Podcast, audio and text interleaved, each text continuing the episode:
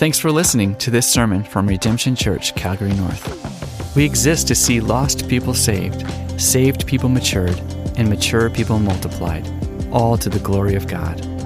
For more information, visit us online at redemption.ca.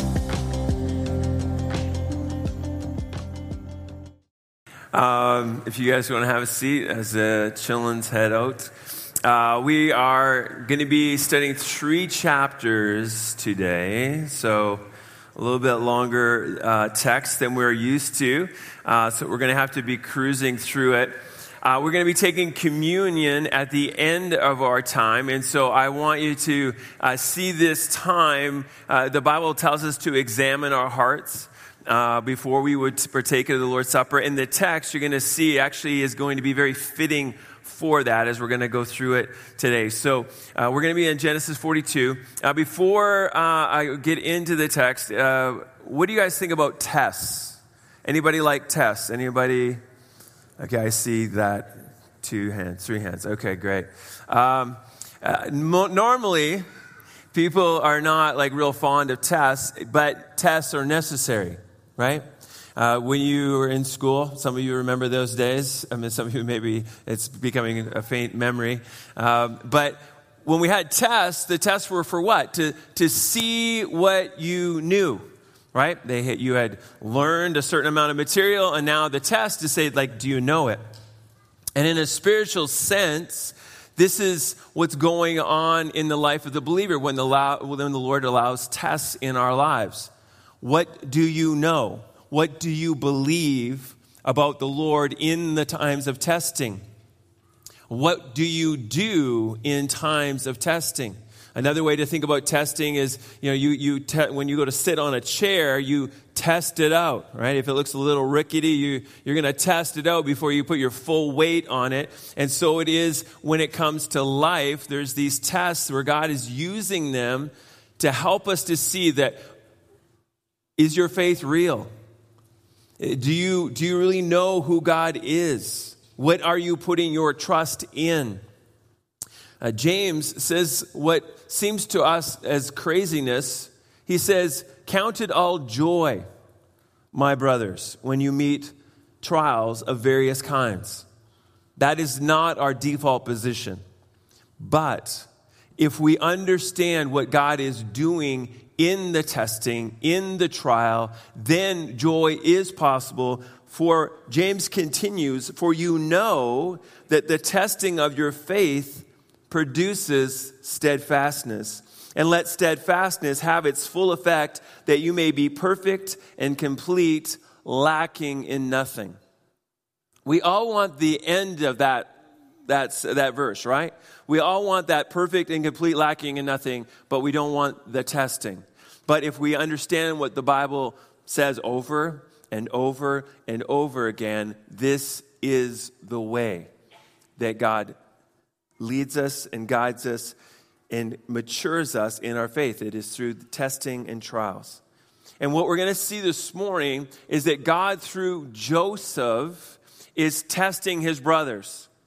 He's trying to see, it's been over two decades now since he's last seen them. He's trying to see where are they at? Where are their hearts at? He's going to take them through circumstances that are going to draw their hearts out. And, and it's not just, you know, same thing with Joseph as with God. He's not just doing this for kicks. Well, let me see what they do now when I put them through this test. He's doing it for their good.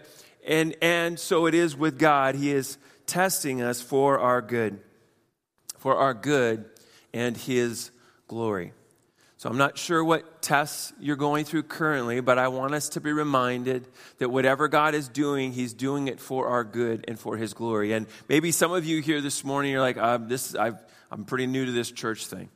I haven't been a whole lot, and I, I didn't know churches were in gyms." Okay, um, but but. I would pray that as we look at the scripture this morning, that God would be testing your heart just as he did for the brothers, and that by the end of it, you would, you would come out on the same, uh, same, come to the same conclusion as these brothers. But before we get into the text, let me just pray for us, and then we're going to get into it. God, we are fully dependent upon you this morning. We do not say that lightly. We, we fully believe that, God. God, if we are to understand your truth, we need your spirit to lead us, to guide us, to help us. We're so thankful that for every believer that is the case. You have given us your spirit. And Lord, we, we thank you for the gift of your word as well and how it is just so woven together in, in just such beauty. And as we look at these three chapters today, we see the gospel on full display long before Christ came. And so, God, we remember that you are the same God yesterday, today, and forevermore. So we look to you, God. Would you have your way in our lives through this time, we pray in Jesus' name. Amen. Okay, if you don't have a Bible, you will need a Bible. So go ahead and slip up your hand. Uh, we're going to be looking at three chapters, as I mentioned. Uh, so the word, the word is definitely going to have its way today if we're not going to be here till supper time. Okay, we're gonna we're gonna uh, pastor's only going to say a few words here and there, and we're going to let the weight of the word have its work. That is the way it ought to be. And so um, again, as we go through this, be thinking, reflecting on where am I at right now. And as we think about the, the testing that's going on here, we're going to see three tests. God will test you, first of all, to reveal your conviction. To reveal your conviction. Have I grappled with my guilt? Have I grappled with my guilt? Um, again, the last time that Joseph has seen his brothers, they had sold him into slavery. They haven't seen each other now for over 20 years, but they're about to see one another. Verse 1, we read this when Jacob learned that there was grain for sale in Egypt, he said to his sons, Why do you look at one another? And he said, Behold, I have heard that there is grain for sale in Egypt. Go down and buy grain for us there that we may live and not die. So ten of Joseph's brothers went down to buy grain in Egypt. Now, just a reminder if you weren't here last week, there's a famine going on. There have been seven years of plenty, and God has revealed that to Pharaoh. Joseph had been uh, given wisdom as to the dream and what it was all about, and he had been put in charge. And so there's all this grain now in Egypt, in Egypt alone, and, and there's a famine throughout the world. Best we can figure, this is year one, maybe early year two.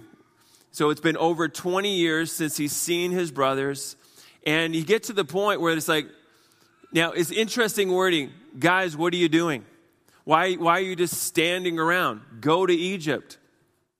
And I, and I wonder if there's a little bit in the back of the brothers' minds what if we see Joseph? They, they had sold him into slavery. They don't know if he's alive or not, but there's a little bit like the last time we, we had anything to do with Egypt, we were selling our brother to go as a slave there. So they're kind of waiting around. He's like, What are you doing? Go. So 10 brothers go, one brother doesn't. Verse 4. But Jacob did not send Benjamin, Joseph's brother, with his brothers, for he feared that harm might happen to him. We see this favoritism thing still going on, right? If, you, you've been with us, well, just a reminder Jacob really, really loved Rachel. The other three wives, not so much. And as such, Joseph was favored early on, and now we see the favoritism is continuing with Benjamin. So you ten, you 10 guys, go get the food, but Benjamin's not going. He's fearing that something might happen to him, as happened 20 years earlier to his son Joseph. Thus the sons of Israel came to buy among the others who came, for the famine was in the land of Canaan, right? So it's not just their family from Canaan. The picture is everybody's flowing from Canaan to Egypt. Now, Joseph was go- governor over the land. He was the one who sold to all the people of the land. Last chapter, we, we would be reminded that the people are like, Where are we going to get food? And Pharaoh's like, Go talk to Joseph, right? So he's in charge of this. And Joseph's brothers came and bowed themselves before him with their faces to the ground. And Joseph saw his brothers and recognized them, but he treated them like strangers and spoke roughly to them. Where did you come from? He said. They said, From the land of Canaan to buy food. Now, I want us to just be thinking about the fact that Joseph knows his brothers are coming. If they're alive, he knows they're coming. He's already seen people coming from Canaan. So I don't think this is like a spur the moment, like, oh, what am I going to do? I think he's been thinking about this plan. And as we go through this, I think the Lord is very much behind this plan. God is using Joseph to draw out his brothers' hearts. And so he's going to he's going to treat them like they're spies. Right? Now, there's getting to soak in this for a week. I I, I didn't I didn't notice a lot of this stuff before. But he is basically recreating everything from 20 plus years earlier with his brothers. When, when, they, when they seen their brother Joseph, what did they think, right? They're like, oh, here's that, here's that kid that's dad's favorite. Why is he coming? Well, to see if we're doing anything wrong, right? He's a spy coming. So now he's referring to them as spies. You've come to see the nakedness of the land. You've come to, to see the, the vulnerabilities that we have. And Joseph recognized his brothers, but they did not recognize him. And Joseph remembered the dreams that he had dreamed of them. And he said to them, You are spies. You have come to see the nakedness of the land. Right? Over 20 years earlier, the dreams, what were the dreams? They're all going to bow down to him. What have they just done? They just bowed down to him. Ross says this His rough treatment of them was designed to awaken their memory and prick their consciences. It was he, Joseph, whom they had considered a spy for their father, and it was he whom they had treated roughly, even throwing him into a cistern, which is similar to what he's going to do in just a moment. Where are their hearts at? This is what he's hoping to see. They said to him, No, no, my Lord, your servants have come to buy food. We are all sons of one man. We are honest men your servants have never been spies. Well, they're, they're being honest about never being spies. But they're not honest men, right? They, they can't say that as their general demeanor of life. They have been living a lie for over 20 years, telling their dad that, that Joseph had been killed by an animal. So they're not, they're not being honest. Now, let's be honest. When someone calls you out on your sin, is your quick reaction to say, yeah, you're right? Or is it to defend? Sadly, we like to defend. Oh, but you don't understand. This is why my sin is okay, right? So, so they're, they're, they're not there yet. They're not ready to admit their guilt. He said to them, No, it is the nakedness of the land that you have come to see. You're spies. Again, you're looking for vulnerability in our defenses. And he's doing all this, why? Because he's, he's gathering information. He's gathering intel, actually, about them and their family. And they said, We, your servants, are 12 brothers, the sons of one man in the land of Canaan. And behold, the youngest to, is this day with our father, and one is no more. They obviously are not going to tell him the story about why there is one no more. That's not going to help your credibility when you're dealing with this powerful ruler, right? So they're kind of telling him the story. Now he knows that his brother is alive back home with his dad, who's also alive. But Joseph said to them, It is I, it is as I said to you, you are spies. By this you shall be tested by the life of Pharaoh. You shall not go from this place unless your youngest brother comes here. Send one of you and let him uh, bring your brother while you remain confined, that your words may be tested whether there is truth in you, or else by the life of Pharaoh, surely you are spies. And he put them all together in custody for three days. Again, he's paralleling the events. What did they do? They threw him in a pit while they sat around and tried to decide what they were going to do to him. So they sit for three days in a pit, prison. We've seen those two words paralleled throughout this account. And, and now they're sitting there for three days. His original plan is like, I'm going to send one of you, the rest are going to stay in prison. But then he's seeing again is, is, is this time to sit? Are their consciences going to be pricked? On the third day, Joseph said to them, Do this and you will live, for I fear God.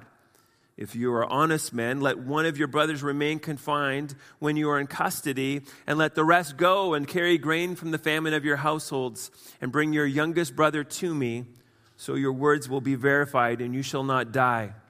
And they did so. Joseph uh, leads with telling that, he, what, he, that he, what he's doing is based on the fact that he fears God. This is why I'm doing what I'm doing. His brothers likely spent little time thinking about that statement, right? Now they're looking around at each other who's the one? Who's going to go? Now, Joseph, he knows, he knows how many people are back home, right? He knows one guy can't carry enough food to feed everybody. And so he has this plan now because of his compassion, because of his love for his father and the people back there. He's like, okay, one of you is going to stay back, and then the rest will go.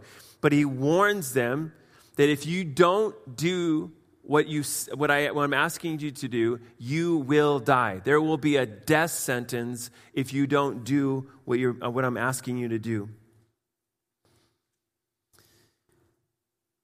So then they said to one another, In truth, we are guilty concerning our brother, in that we saw the distress of his soul when he begged us, and we did not listen. That is why this distress has come upon us. They, they were, all of these events are being used to take them right back to 20 years earlier. The last time they left a brother behind and went back to dad. And, and now you, you know what it's like. If there's unconfessed sin in your life, you can't get rid of it. It's still in your mind. And they go right back to that day, and as they describe it, it's like they're there, right? We remember the distress in his voice as he cried out to us. But they're what? They didn't care. Their hearts were hardened to him. They didn't, they didn't give a rip. They were so angry at him. They hated him so much. They wanted to kill him. They thought they were being benevolent and just selling him as a slave. But their actions now are finally having consequences. Reuben answered them, Did I not tell you not to sin against the boy? But you did not listen. So now there comes a reckoning for his blood. And this is everybody's favorite person the I told you so guy, right? Reuben, Reuben is, is, is this picture of a, of a leader that's not a great leader. He is the firstborn. He is supposed to be leading the family. Now, to his credit, he did say, hey, let's not do this. He wanted to free Joseph. But, but he, he, he is he's, he's like, the, I told you so. That's not helping anybody at this situation. But what he says is that there's a reckoning now for his blood. They understand that the, the justice of God. Just as when Cain killed Abel, there was, a, there was a reckoning for his blood. So now there's a reckoning for what they have done. They're, they're, they're equating it with having killed him. That now God is bringing justice against us. They are guilty and they're, they know they're guilty. They know that God will not allow sin to go unpunished. There's consequences for unconfessed sin. It eats at you, it's destructive. David, as he reflected on the time when he had killed had Uriah killed and, had committed adultery with Bathsheba, but didn't tell anybody and had kept it a secret. He said this in Psalm 32 about his life when he kept it secret. Psalm 32, verse 3 For when I kept silent, my bones wasted away through my groaning all day long. For day and night your hand was heavy upon me. My strength was dried up by the heat of summer. It is God's grace and mercy that He does this in your life.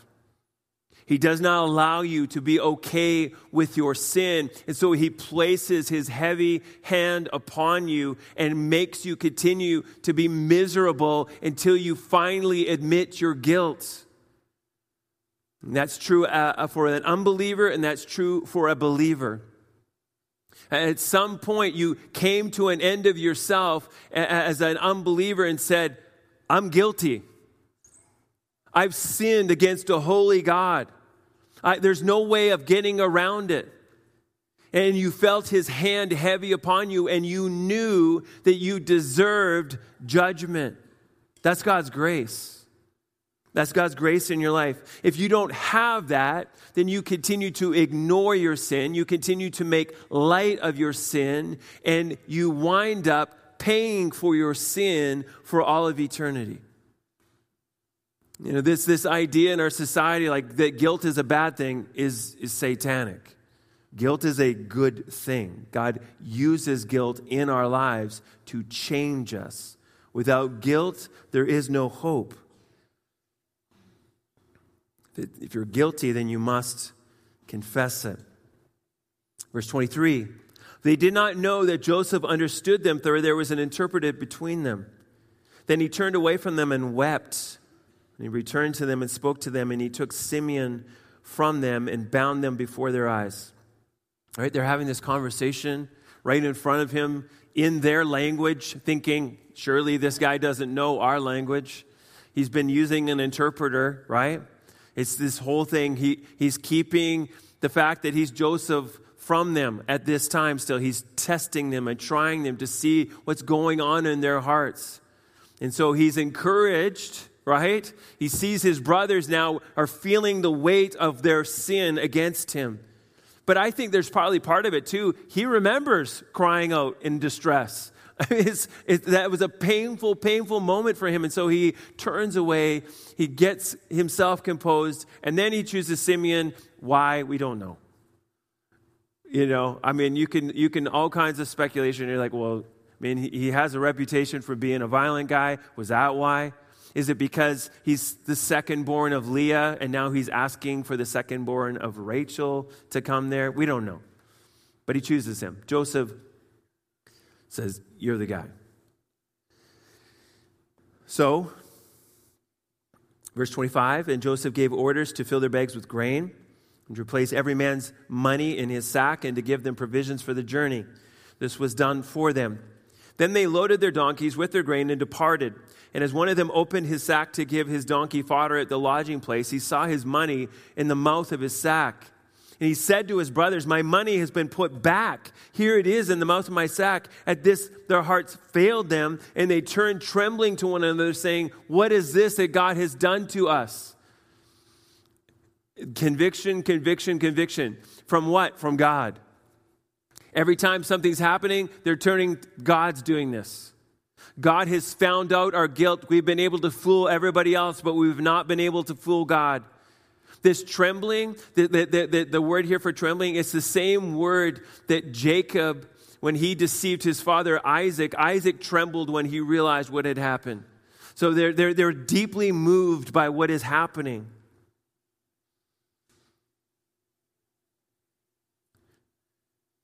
Again, this is reminding them of their past. What, what, what happened the last time they came back to dad without a brother? They had extra silver with them, right? From selling Joseph. All of these things are being used to remind them of what they have done. When they came to Jacob, their father, in the land of Canaan, they told him all that had happened to them, saying, The man, the Lord of the land, spoke roughly to us and took us to be spies of the land. But we said to him, We are honest men. We have never been spies. We are 12 brothers, sons of our father. One is no more, and the youngest is this day with our father in the land of Canaan. Then the man, the Lord of the land, said to us, By this I shall know that you are honest men. Leave one of your brothers with me and take grain for the famine of your households and go your way. Bring your youngest brother to me, then I shall know that you are not spies, but honest men, and I will deliver your brother to you, and you shall trade in the land. Now they fail to note that there's a death sentence hanging over them if they don't do this, right? Probably not real encouraging for dad to hear that, right? So, so they, don't, they don't tell him that part of it. As they emptied their sacks, behold, every man's bundle of money was in his sack. And when they and their father saw their bundles of money, they were afraid. Once again, they have come home without a brother and with more silver than when they had left. And Jacob, their father, said to them, you, are bere- you have bereaved me of my children. Joseph is no more, and Simeon is no more, and now you would take Benjamin? All this has come against me. Then Reuben said to his father, Kill my two sons if I do not bring him back to you. Put him in my hands, and I will bring him back to you. But he said, My son shall not go down with you, for his brother is dead, and he is the only one left. If harm should happen to him on the journey that you are to make, you, should, you would bring down my gray hairs with sorrow to Sheol. Now, I think it should be pretty apparent, but Reuben is the last guy you would entrust your child to. Kill my kids. I don't care. Right? I mean, that's not the guy you're going to trust your kids. Now, we, again, as you, as you look back on the history, there's already been tension between Reuben and his father. And, and so this is only continuing in that. He's not a great leader, he sacrifices others. We're going to see Judah sacrificing himself as we continue to, to read on. Joseph's plan is working. The brothers are coming to grips with their guilt. Hugh says this true guilt is a grace because it brings the guilty to seek forgiveness and to repent. Our coming to grips with our guilt is beginning of God's grace being poured out on us. Without our, understand, without our understanding of our guilt, there is no need for repentance and there is no need for forgiveness. And so this morning, I, I pray that every one of you could say, I am a sinner. I am a sinner who deserves God's judgment. That is the reality for every single person here. And we all tried to slip out from under that in one way or the other. Well, I'm basically a good person. I believe that my good outweighs my bad. I, I, I don't really know if I you know, believe that there is a God, even though your conscience tells you that there is, as it says in Romans. But there, I want to just say to every one of you here this morning there is freedom in first beginning to say, I am a sinner. Secondly, God will test you to reveal your comprehension. Have I grasped God's grace? Have I grasped God's grace? Some time passes, but once again, the family is in need of food, right? There's, uh, Judah uh, now begins to come to the forefront as a leader amongst the brothers. As they've eaten up the food that was sent. Right? This is what we get to in chapter 43, and now we see Judah on the forefront. Now, the famine was severe in the land. Just a reminder the famine's still going on. And when they had eaten the grain that they had brought from Egypt, their father said to them, Go again, buy us a little food. Little food. He's like, Can you just go get a little bit? Is there a way to get this done? But Judah said to him, The man solemnly warned us, saying, You shall not see my face unless your brother is with you. If you will send our brother with us, we will go down and buy you food. But if you will not send him, we will not go down, for the man said to us, You shall not see my face unless your brother is with you. Israel said, Why do you treat me so badly as to tell the man that you had another brother? And they replied, The man questioned us carefully about ourselves and our kindred, saying, Is your father still alive? Do you have another brother? What we told him was an answer to these questions. Could we in any way know that he would say, Bring your brother down? I mean, Jacob, Jacob's just, why is this happening?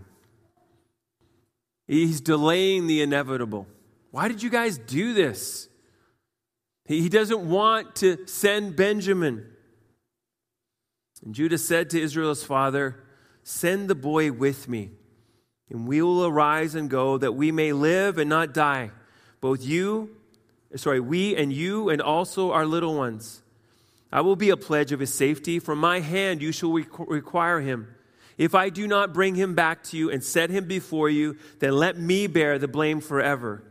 If we had not delayed, we would have now returned twice. As already mentioned, uh, he's not offering up his children, he's offering up himself. He's taking personal responsibility for the safety of Benjamin. And he's reminding Jacob's what, what's at stake. Right? We can all stay here with Benjamin, but we will all die. So I get it. It's hard, but you need to send him, and I will be responsible. then their father Israel said to them, If it must be so, then do this. Take some of the choice fruits of the land in your bags and carry a present down to the man a little balm and a little honey, gum, myrrh, pistachio nuts, and almonds. Take double the money with you.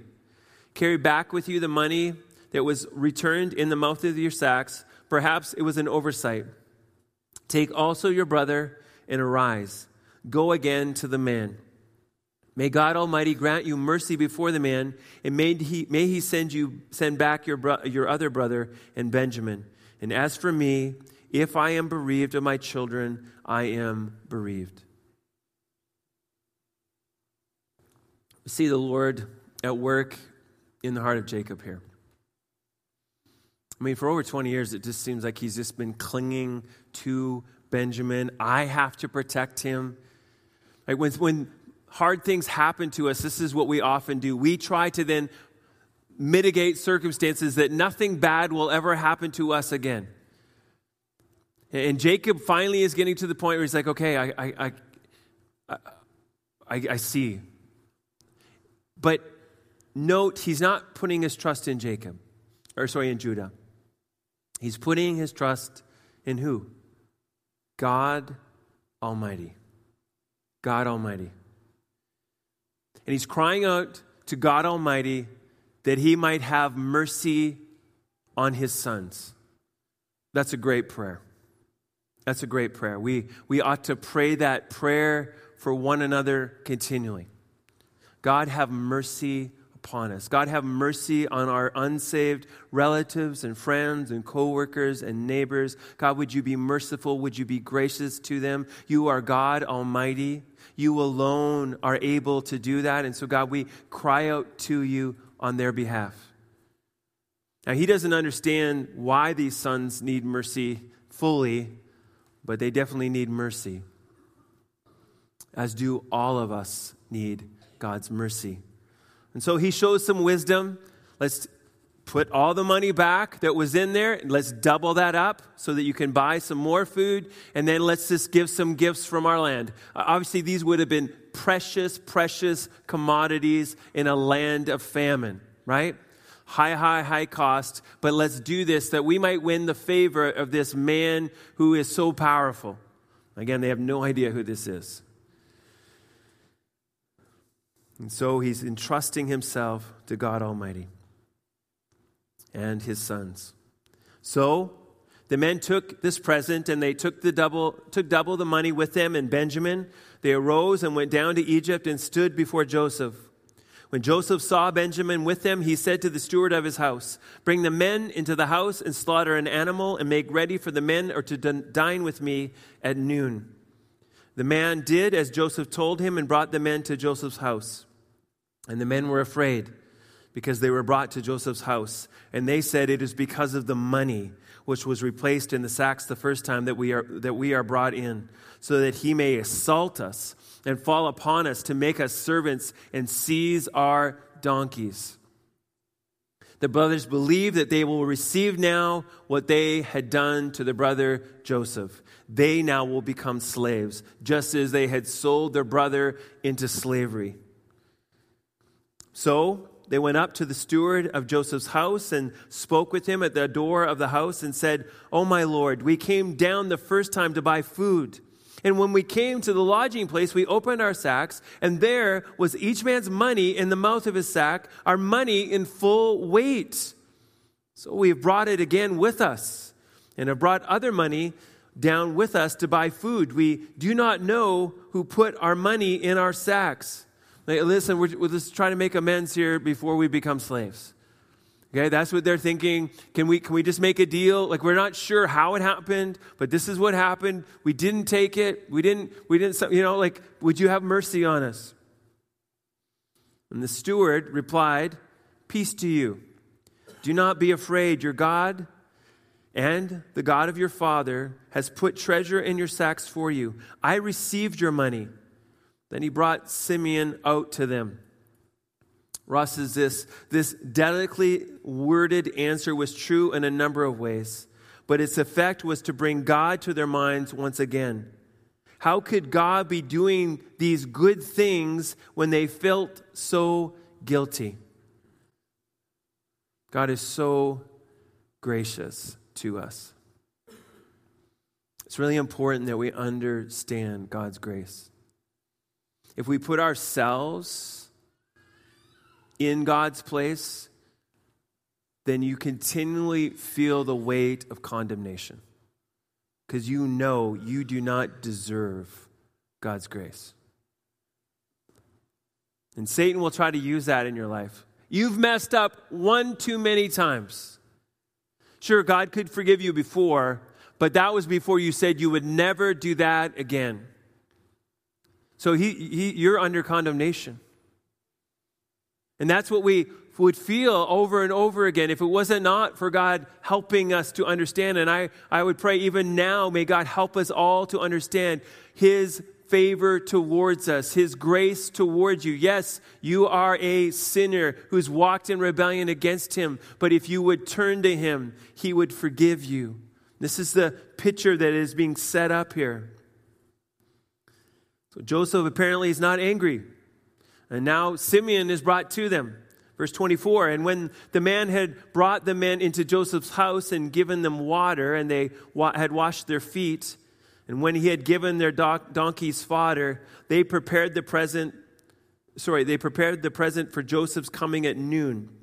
For they heard that they should eat bread there right? So they're getting, you know, the myrrh and the and all the things they had brought, the pistachios, right? Let's get this ready. We're going to present it to him. Hopefully, he won't be angry with us anymore, right? I mean, that's that's kind of what we we do, right? Let's bring our pittance, our little things. Like, are you okay now, God? We did our devos every day this last week. Are we okay now? I mean, that's not what God is looking for. You don't understand God's grace if you're continually trying to do that with the Lord. So, it's time to eat. When Joseph came home, they brought into the house to him the present they had with them and bowed to him to the ground. Again, remember the dream. And he inquired about their welfare and said, Is your father well? The old man of whom you spoke, is he still alive? They said, Your servant, our father, is well. He is still alive. And they bowed their heads and prostrated themselves. Joseph longs to know how dad is, right? And they think, oh, it's because he's, he's making sure our story is still right. Okay, so they have no idea. But this is comforting to Joseph.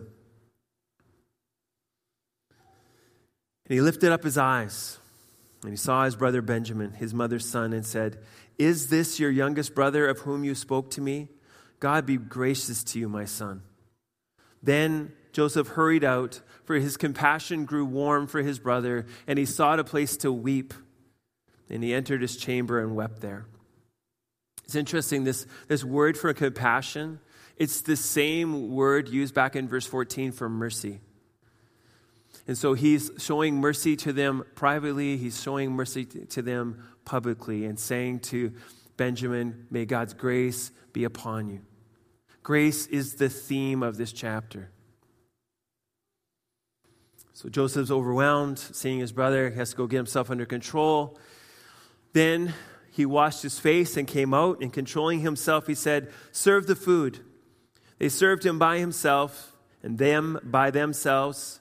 And the Egyptians who ate with them, sorry, ate with him by themselves, because the Egyptians could not eat with the Hebrews, for that is an abomination to the Egyptians. And they sat before him the firstborn according to his birthright, and the youngest according to his youth. And the men looked at one another in amazement. They're looking at one another in amazement. They're kind of like, how do they know our ages? Like, this is, how, is it, how do they know this stuff? Right? So, again, this Joseph guy is a powerful guy. Oh, this, they don't know it's Joseph, but, right? This guy is a powerful guy. Who is this guy? And, and so they're amazed portions were taken to them from Joseph's table, but Benjamin's portion was five times as much as any of theirs.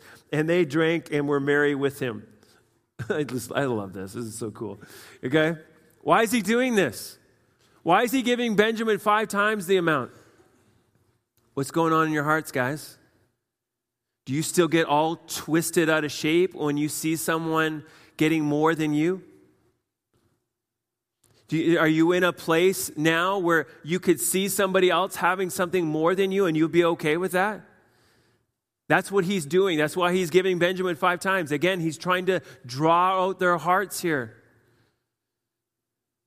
And what I love to see is that they all they sat down and, and they had a great time together. They were not twisted out of shape here. They, they passed the test. They had this great feast together.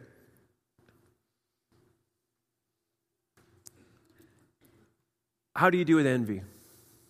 How do you do with jealousy? So, so easy to look at what someone else has and think, why don't I have what they have? Ross says this In the household of faith, it is essential that people not only accept the fact that God gives different gifts to different people, but that they rejoice in those gifts. Envy and malice have no place in the family of God. If you see someone else in the body of Christ who's super gifted in some way, you ought to praise the Lord and say, God, I'm so thankful for that. Like, I get it. It's not them, it's you. You've given it to them. Lord, Lord, thank you for the way that you've blessed their business and, and, and, and, and the amount of wealth that they have. Praise you, God, for that. Instead of this, like, well, look at me and what I got. I didn't get what they got. Like, that's, that's, that's not to be in the body of Christ ever. God help us. We, again, are fully dependent upon Him to live a life like this, but we need to live a life like this. Is your Father good or not? He is good and He gives good gifts. So you keep your eyes on the Father and thank Him and be thankful for all that He's given you. And when that's the focus, you're not so busy looking around at what everybody else has. You just have your eyes on Him and you're like, Thank you, Lord. You have given me far more than I deserve. That's understanding grace. We sing that song, uh, How Good Is He? And the last line is like, if he never gave me anything, I can't remember exact words. If he never gave me anything else, something like, if he never did another thing for me, there we go. That's why I'm not up here leading worship. If he never did another thing for me, he is all I ever need. Like that, that's it. We get him we get him. Like that's that's understanding grace because we don't deserve him. What we deserve is to be eternally separated from him because of our sins, that we have all sinned. And so we must understand our guilt before Him, but we also need to understand grace, and that it's because of His grace that we are able then to be reconciled to Him. Have you get, grasped God's grace this morning towards you? Lastly, God will test you to reveal your concession. Have I given up to gain? Have I given up to gain? Then he, Joseph, commanded the steward of his house, fill the men's sacks with food as much as they can carry, and put each man's money in the mouth of his sack, and put my cup, the silver cup, in the mouth of the sack of the youngest with his money for the grain. And he did as Joseph told him. As soon as the morning was light, right? I mean, they, they, they had a party. That, that's, if you're wondering how did this happen, how are they able to get all this stuff done? Because these guys are sleeping off the party right? They got full bellies. They had a, maybe one or two bevies. And, and they're, they're, that's how this has happened. And so now they get up the next day, right? They, they started the feast at what? Noon, right? So they've slept now. As soon as the morning was light, the men were sent away with their donkeys. They had gone only a short distance from the city. Now Joseph said to his steward, Up, follow after the men. And when you overtake them, say to them, Why have you repaid evil for good? Is it not from this that my Lord drinks, and by this that he practices divination? You have done evil in doing this. And when he overtook them, he spoke to them these words. This practicing of divination is kind of like in our day, like reading the tea leaves kind of idea, right? That, that somehow through you know, either it was oil with water, water with oil, or putting something else in the cup, you would be able to get divine guidance. Now, that was big in Egypt. I think likely, very likely, Joseph never had anything to do with any of this, but he's still playing the character, right? They still think he's this ruler of Egypt. That's how, I mean, that's how well he knows the language, that's how much he looks like an Egyptian, but he loves the Lord. But they don't know that yet. They said to him, Why does my Lord speak such words as these? Far be it from your servants to do such a thing. Behold, the money that we found is in the mouth of the, our sacks. We, we brought it back to you from the land of Canaan. How then could we steal silver or gold from your Lord's house? Whichever your servants is found with it shall die, and we also will be my Lord's servants. And he said, Let it be as you say. He who is found with it shall be my servant, and the rest of you shall be innocent. I love how he's like, Yeah, not really. But there is still going to be some guilt. Like they're like, Guy who's got it, he's done, he's dead and the rest of us will be slaves. Well, the, the, the, steward can't go along with it because he knows exactly what's happening, right? This is the last test. He's put the cup in Benjamin's bag. Why? So that he'll, they'll see what's going to happen with these guys' hearts. What will they do now when Benjamin is the one and he's going to be taken back as a slave? What will they do? the servant says, the steward says, listen, only that guy will be a slave. The rest you'll be able to go. Then each man quickly lowered his sack to the ground, and each man opened his sack, and he searched, beginning with the eldest and ending with the youngest, and the cup was found in Benjamin's sack. Then they tore their clothes, and every man loaded his donkey, and they returned to the city. The brothers of 22 years earlier would have, at best, went over and hugged Benjamin and said, Sorry, bro. Was tough? Bad day. I don't know why you did it, but what are we going to do? And they would have headed home with all their money still in their bags, and they would have went to dad and said, Listen, this is what happened. You know, we, we, we tried, dad, you know, but I don't know, Benjamin, we, we've always kind of suspected that he had, you know, some bad qualities, and he stole this cup. And the guy had been so good to us, and so that's where he lives now. He's a slave in Egypt. Like, that's what those guys would have done 22 years earlier. But instead, what? They're tearing their clothes. Just as Jacob had tore his clothes when he heard that his son was gone.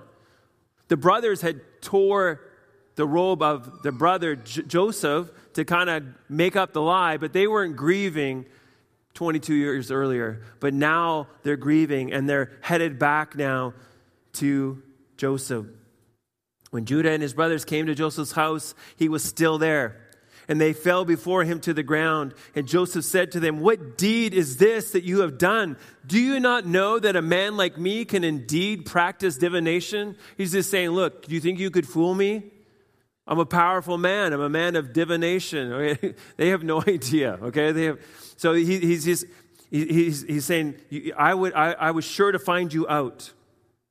But Judah now speaks, but he does not try and plead innocence. It's very interesting. Verse 16, and Judah said, What shall we say to my Lord? What shall we speak? Or how can we clear ourselves? God has found out the guilt of your servants Behold, we are my Lord's servants, both we and he also, in whose, whose hand the cup has been found. Although they are innocent regarding the cup, Judah knows that they are guilty men before God. They'd stolen away Jacob's other son, and now when Jacob had entrusted Benjamin to them, the Lord had brought about this judgment on them for what they had done. So now they're all offering themselves up as servants. Joseph said, Far be it from me that I should do so. Only the man in whose hand the cup was found shall be my servant. But as for you, go up in peace to your father. One last test. It's okay. Yeah, I'm not blaming you guys. This, this Benjamin guy, he's the one that's at fault. You go ahead, live out your lives. How tempting would that have been for them? They can choose to be selfish, think only of themselves, and harden their hearts towards their father and their brother one more time. They could have done that. In a moment, we're going to take communion for sake of time. The ushers are going to start handing out communion, but before they do, I want us to be just reminded who should take the cup as it goes past them. It is only those who have understood their own guilt, it is only those who have received the grace of God in their lives and who have died to themselves and are now living for Christ. Communion, the Lord's Supper, is not for unbelievers, it's not for unrepentant people. You can call yourself a believer, but if you're not repentant, then you should not be taking of the Lord's Supper. It is only for the repentant, it is only for those who are following the Lord Jesus Christ. And so, if you're in that latter category of, of not repentant, not a believer, then you just let the cup pass before you as they hand it out. I want us to continue to look now at what Judah says. Then Judah went up to him and said, O my Lord, please let your servant speak a word in my Lord's ears, and let not your anger burn against your servant. For you are like Pharaoh himself. My Lord asked his servant, saying, Have you a father or a brother? And we said to my Lord, We have a father, an old man, and a young brother, the child of his old age. His brother is dead, and he alone is left of his mother's children, and his father loves him. Then you said to your servants, Bring him down to me that I may set my eyes on him. We said to my Lord, The boy cannot leave his father, for if he should leave his father, his father would die. Then you said to your servants, Unless your youngest brother comes down with you, you shall not see my face again. And when we went back to your, to your servant, my father, we told him the words of my Lord. And when our father said, Go again, buy us a little food, we said, We cannot go down. If our youngest brother goes with us, then we will go down. For we cannot see the man's face unless our youngest brother is with us. Then your, your servant, my father, said to us, You know that my wife bore two, me two sons. One left me, and I said, Surely he has been torn to pieces, and I have never seen him since. If you take this one also from me, and harm happens to him, you will bring down my gray hairs in evil to Sheol. Now, therefore, as soon as I come to your servant, my father, and the boy is not with us, then as his life is bound up in the boy's life, as soon as he sees that the boy is not with us, he will die. And your servants will bring down the gray hairs of your servant, our father, with sorrow to Sheol. For your servant became a pledge of safety for the boy to my father, saying, If I do not bring him back to you, then I shall bear the blame before my father all my life.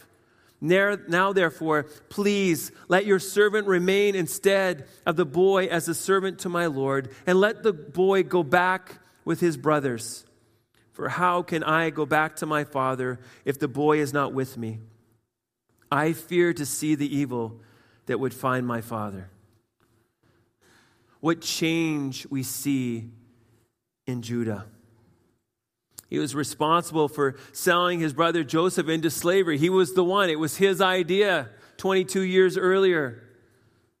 But now, he, he, he, out of his love for his dad, out of his love for his brother, he's, his focus is not on himself. It's just going to come at great cost to himself. But he says, Let me be the slave. Let me be the servant.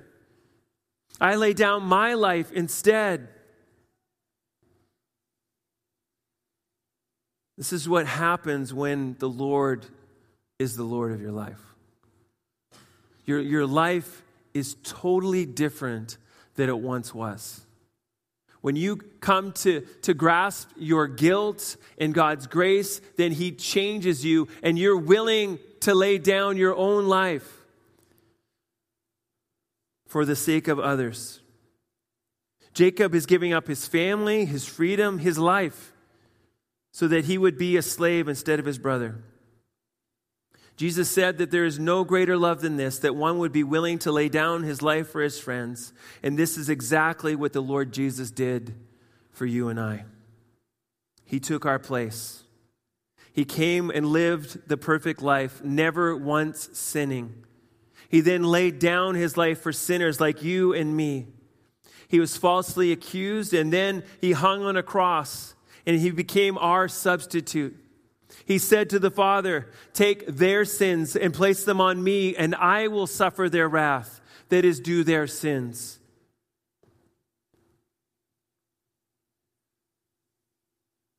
All those who acknowledge their guilt, who understand God's grace, He has taken their sins upon Himself. He's taken their place, just as Judah was trying to take the place for Benjamin.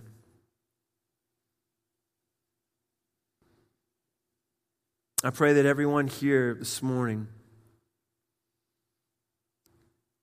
has said, Lord, I am a sinner, but I believe, Jesus, you died for me. You took my place. The wrath that I know that I am due, you placed on Jesus. And you said, Whoever would believe in you would not perish, but have everlasting life. And so, God, I now die to myself and what I want, and I want to live for you for the rest of my days. It's God's mercy that He would bring us through tests, that we would come to a conclusion that would grant us eternal life. Amen. Amen. Let me pray. Lord God, we're so thankful for this time together this morning to see the way that you draw out our hearts. Lord, this picture of Joseph and his brothers is a picture of every single believer. Lord, how you and your grace and your mercy, you showed us our guilt, you showed us your grace, and Lord, you saved us, you changed us. And God, I pray that everyone here this morning could say that. God, if there be anyone here today who is still unrepentant of their sin, if they still do not understand your grace, God, would you be merciful? Would you show them grace? God Almighty, would you show them mercy today? Open their eyes to see the truth and save them from the wrath to come, we pray. In Jesus' name, amen. Thanks for listening to this sermon from Redemption Church, Calgary North. We exist to see lost people saved, saved people matured, and mature people multiplied, all to the glory of God. For more information, visit us online at redemption.ca.